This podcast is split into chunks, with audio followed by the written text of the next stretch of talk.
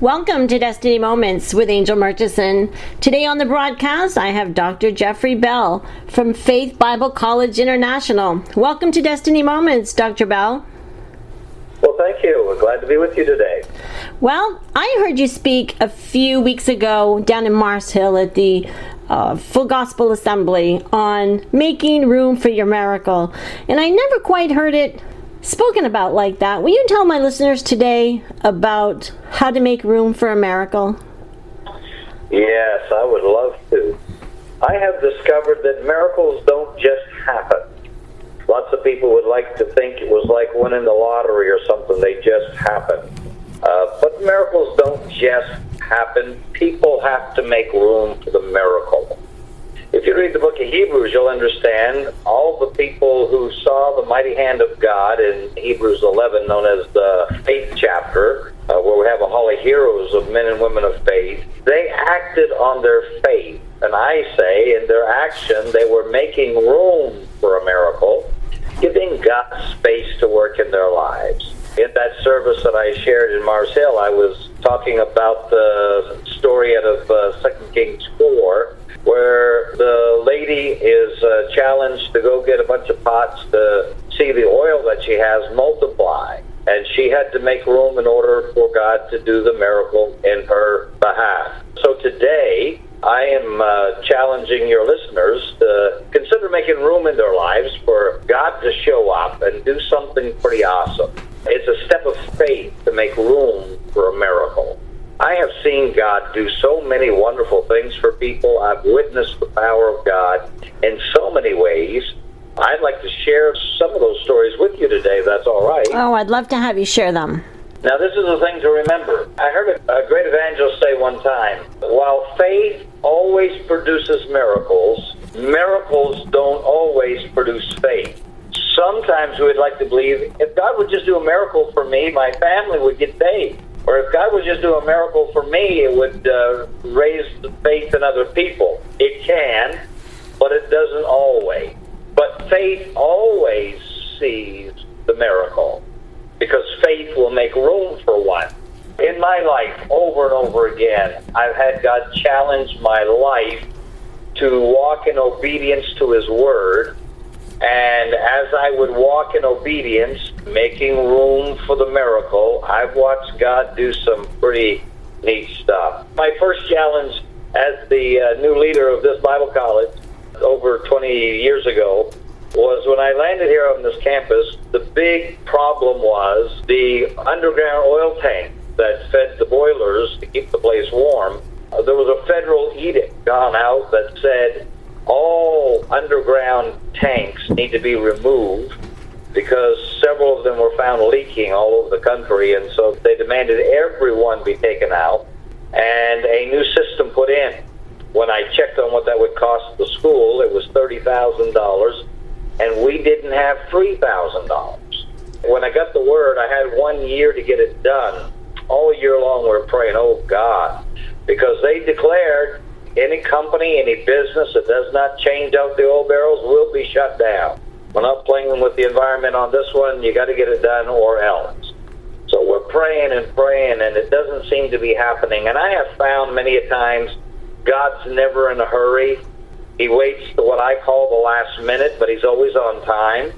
So we were praying and praying. The year had passed. We're down into summer. When I say year, school year had passed. And we're down into summer and still no money to change the oil barrel. We're praying and praying all summer long, everywhere I went to preach. It didn't matter where I was, didn't matter what sermon text I had chosen, didn't matter the name of the title of the sermon. I was finding myself saying this phrase When you get to the place where God is all you've got, it's there you learn He's all you ever needed. And over and over and over that summer, I was preaching, and I would say, when you get to the place where God's all you've got, it's there you learn He's all you ever needed. I remember well, I went to preach in New Hampshire for a good friend of mine, Brother Gary Stern. And I said it, I preached two times there. I said it both services. I was coming home on the Monday and had a meeting with my staff, small summer staff, on that Tuesday and I learned later that the team had got together before I got in the room, and and the maintenance man had said, you know, we're not getting this job done on the oil barrel, and it's going to be a disgrace. We tell people we trust God and it didn't happen, how are we going to, you know, defend our faith? And if this doesn't work, and he was really talking discouragement. I never heard him. But when I walked in the room, I said, you know, I've been preaching all this summer saying when you get to the place where God's all you've got, God's all you've ever needed. And I felt a little bit of faith stirring in the room. And so I said to uh, the team there, you know, I remember a time in my life when my wife and I, we were newly married and uh, we had a car that died. I mean, it died dead. There wasn't resurrection. It was not coming back from the grave. it was over. And uh, as a matter of fact, the uh, junkyard gave me $75 for parts and towed it away. Mm-hmm. And, and $75 doesn't make a good down payment on the car. It doesn't. Uh, so we were uh, several weeks, maybe even a month without a car. It's pretty embarrassing to be newly married, and I'm asking my father, "Can you come pick us up, take us down, get a few items?" And I remember walking home from work one night, and uh, when I got to the house, the wife was working on supper, and she turned around, looked at me, and she said, "How long is it gonna be?" And I knew immediately what she was talking about. We weren't talking about the weather; we were talking about a car and and she was bothered that it had been this long, and how much longer is she going to have to wait?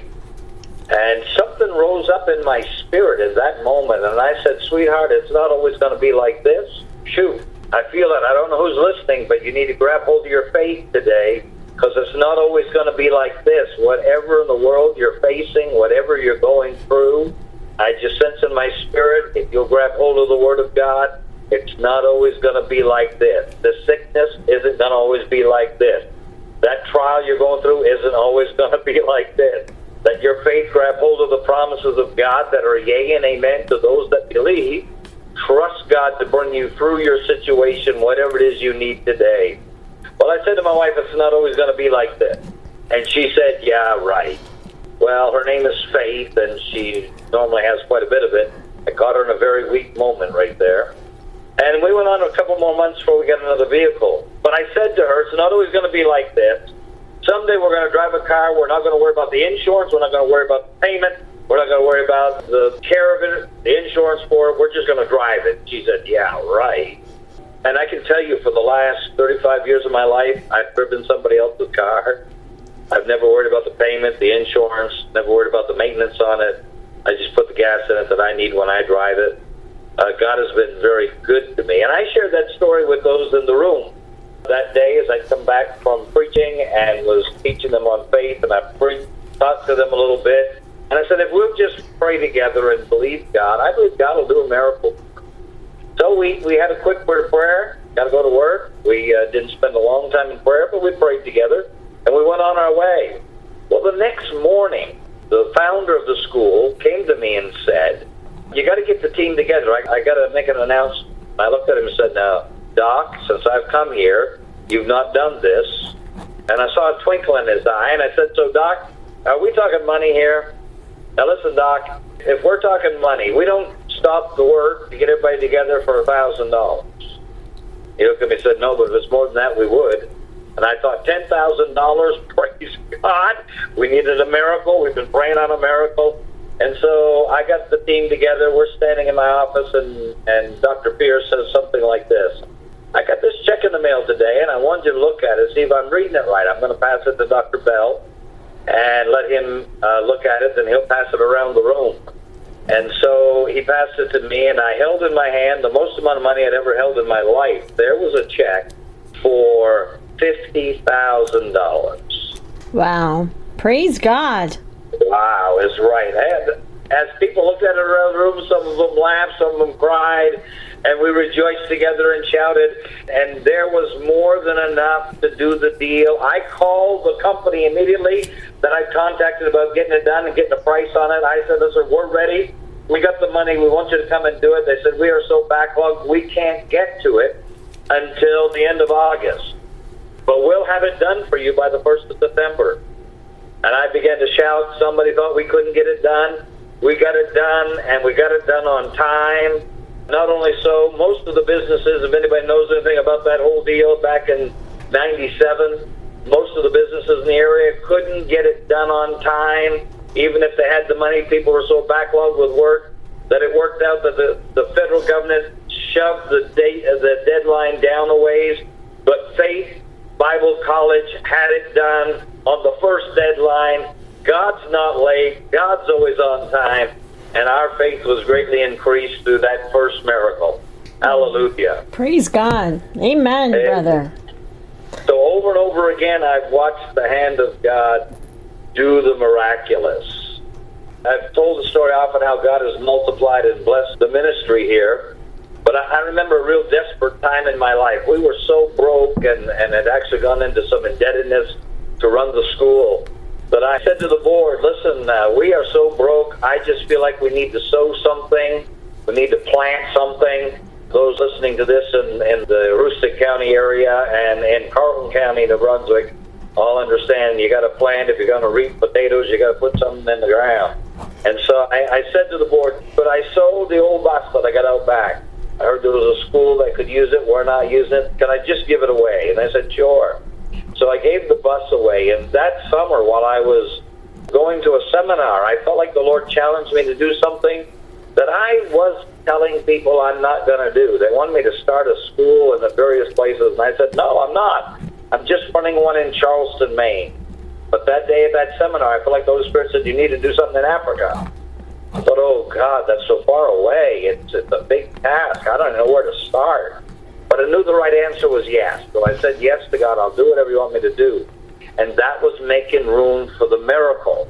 It was sowing, making room for the miracle. It was planting, making room for the miracle. And it was saying yes to whatever God had in store. So when I said yes to God, God began to open doors for me to be to Africa and the school that He developed there in Ghana was just amazing. I never had to ask for money for that school. People just came to me and brought me what I needed. Uh, people surveyed areas for me to find the right place for it. It was just a miracle after miracle. But I'm still here waiting on God to come through for me. I need some help here, Lord, financially. And it was after I had done some sowing and I'd said yes to God that a man came to visit our school and he said to me, I met him many years ago. And he said to me, I like what you're doing there at college. I like the way you're helping young people at Faith Bible College. And I, I, I'm going to retire in a few years. And when I do, I'm going to remember your college. And I thought that's nice, but hey, I don't know if he has a donut shop on Main and Second. I don't know what he does. I don't know. But I said thank you. Uh, little did I know the year that I had said yes to Ghana, that year he came by to visit the school. And he said to me, What projects are you doing around here? So I went down a long list of projects. I was expecting somebody to say, That's it, I'll do that. I'll put the new windows in. I'll remodel the gym. I'll do something like that. He never said a thing to me all the way through it. And so finally I said, I'm going home, go to bed. The next day we met up after classes, and he said to me, uh, So what are you doing this afternoon, preacher? I said, Well, Friday afternoon, I'm generally getting ready to preach the Friday night service. He said, Well, we don't want to disturb that, but here, he reached in his pocket and he passed me a check. When I opened it and looked at it, and I just started to cry, I wept. And I cried so hard that the man and his wife were crying on the other side of the table. And my wife was sitting there, and this man and his wife had come and visited our school many times and had blessed the school with, with checks, like $10,000 uh, on occasion. And we didn't sit and cry. So my wife said, What in the world's going on here? She reached over and grabbed the check out of my hand and looked at it, and she started to cry. What the man had given me was a check for $1 million. Wow. And God had come through for us, taking care of our indebtedness, helped me with all these projects that I felt like I needed to get done, and uh, help the school be a better place for better environment for students. And so God came through and did the miracle again. So I teach that you need to make room for one. There'll be times in your life God's going to ask you to do something, and you're going to wonder what's that got to do with anything. But your obedience to God is making room for the miracle. And God desires to do miracles, but He's looking for faith. Jesus said to His disciples, Will I find faith when I return? It seems to be the one thing He's looking for. The one thing that motivates Him, that moves Him, is faith. And so activate your faith today in God and watch what God can do. Make room for a miracle by your obedience to God. The story in the Bible is uh, Lazarus. He had died, and his sisters were challenged to roll away the stone so Jesus could do a miracle. But you have to understand the culture. They buried him the day he died. They did not embalm him. They just simply wrapped him up, put him in the grave. Four days, the body started to decay. When Jesus has arrived, and he said, "Roll away the stone." It's like, oh man, what are you asking? Are you crazy? Uh, he stinks by now. But Jesus was testing their faith to see if they would believe. And when they rolled away the stone, Jesus said, Lazarus, come forth. And he who was dead came out of the grave. And God did a great miracle for them, but it was the result of their faith. And they're making room for the miracle. Oh, so many times I could tell you of God's great hand of provision taking care of us, but it was in response to our faith and making room for the miracle. Well, I want to ask you if somebody, one of our listeners, wanted to contact your school, or possibly I know that you're looking for funds for scholarships and things like that. How do they get in contact with you? Yes, the school has a website. It's uh, www.faith, F-A-I-T-H-B-C-I, or Faith Bible College International, faithbci.org and that will take you to the website. At the website, you can learn how to apply to school or you can learn how to make a donation to the school. Right now, God has raised up another gentleman who has said to the school, they will match every dollar that I, I or the school can raise in the next, we have until December, so we have another uh, eight months. In the next eight months, whatever we raise up to and including a million dollars, they'll match it which is another real miracle. Nobody's ever done that for the college before. And so any money that comes in, it's automatically doubled. So anybody listening today would like to help out. We do our best at this college to keep the cost as low as possible. Jesus said, The harvest is great, the labors are few. Pray ye, therefore, that the Lord of the harvest would send forth labors into the harvest field. So our endeavor is to train them to get them out of here as debt free as possible to send them directly into the harvest field. I've graduated students in May and had them on the mission field in September, which is uh, not likely with most Bible colleges of the day. Takes a long time raising money, getting stuff together, but in four months, those uh, that couple was able to raise the finances to be on the field for the next year because they got out of here debt free. But it takes a lot of help to make that happen. It costs uh, almost as much to go to Faith Bible College as any other college. The difference is we have churches standing with us, individuals standing with us that help make up the difference. So we only charge the student seven thousand dollars a year. You imagine wow. seven thousand dollars a year will get you a room and board and education. Wow. Not heard of very many places. I tell parents you can't hardly keep them home for that kind of money, and we'll keep them, we'll feed them, we'll put them up and we'll give them an education. But we're interested in the harvest, not about cheap education. Right. We're interested in reaching the world for Christ. That's our big push, Amen. our big desire. So if anybody wants to help with that, every dollar given them from here to December will be matched dollar for dollar. Every 10 becomes 20, every 100 becomes 200, every 1,000 becomes 2,000. God bless your listeners as they, that's faithbci.org at the website and you'll find everything you need there to make a donation or get more information from the school, request a catalog. All that kind of uh, stuff is right there. Well, I just need to ask you if you would share one more story. I heard you tell a story about, I believe it was your brother. Would you share that story with our listeners today? Sure. The story that I tell about my brother is when I was just a child uh, growing up in Caribou, Maine. Uh, we were poor people. Uh, we didn't even have a staircase to go to the cellar. There was simply a trap door in the hallway that when you took the trap cover door off, you'd see a, ladder going down the seven feet to the basement. The cardinal rule was in the house, as a child I remember, you always put the cover over because my little brother was just months old. He was crawling.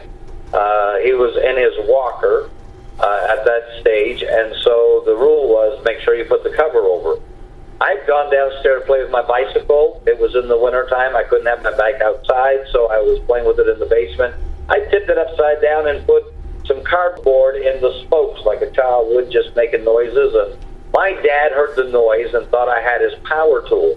And that was a cardinal rule. I was not to touch his power tools. He came running to the basement and he forgot the cardinal rule of bringing the trap door over the hole. He came down, saw that I was just playing my bike. There was no problem. When he turned around, my little brother had wheeled his walker directly over the hole. But when he did, the seat of the walker let go. And that little boy tumbled seven feet, landed on his head on the cement floor. When my father picked him up, there was barely a whimper out of him. My mom screamed, passed him up to the floor, and my dad did, and she ran to the kitchen sink and poured water over his face. And I remember going up and seeing her in the living room, sitting there on the couch with this little broken body in her arms, and she's crying. And she's saying, Oh God, don't let this boy die in my arms. But the facts are, he was probably already gone. His eyes had rolled back to his head. His lips are turning blue. There's no movement. There's no breathing. There's nothing happening to this little body. And I remember my dad kneeling beside my mom, sitting on the couch, and laid his hand on that little body. And I remember grandfather was working up the street. Grandmother was at the house. He'd called and got Grampy to come home. And Gramp came in and he knelt on the other side of my mom and laid his hand on that little body. And, and they began to pray. You see, we didn't have 911. We didn't have a medical program, to my knowledge. We're just poor folk. But my dad had been making room for God to show up in our house uh, our house was a place of prayer meetings. Our house was a place of God's. Dad had played gospel music. He played the guitar. He'd be singing. My dad was just making room for God to do anything he needed to do. And here we were. We were facing a real desperate time. This little baby in, in mom's arms, uh, and all the intents and purposes was gone. But when dad began to pray and grandpa began to pray, grandma called some of the people of the church to pray. God did a miracle. It wasn't a matter of 15 minutes, and that little boy that was lifeless, that was laying there limp in the arms, began to stir, began to set up, and wanted to get down out of Mama's lap. Got onto the floor and reached for Grandpa's hammer that he'd brought home from the neighbors where he was working.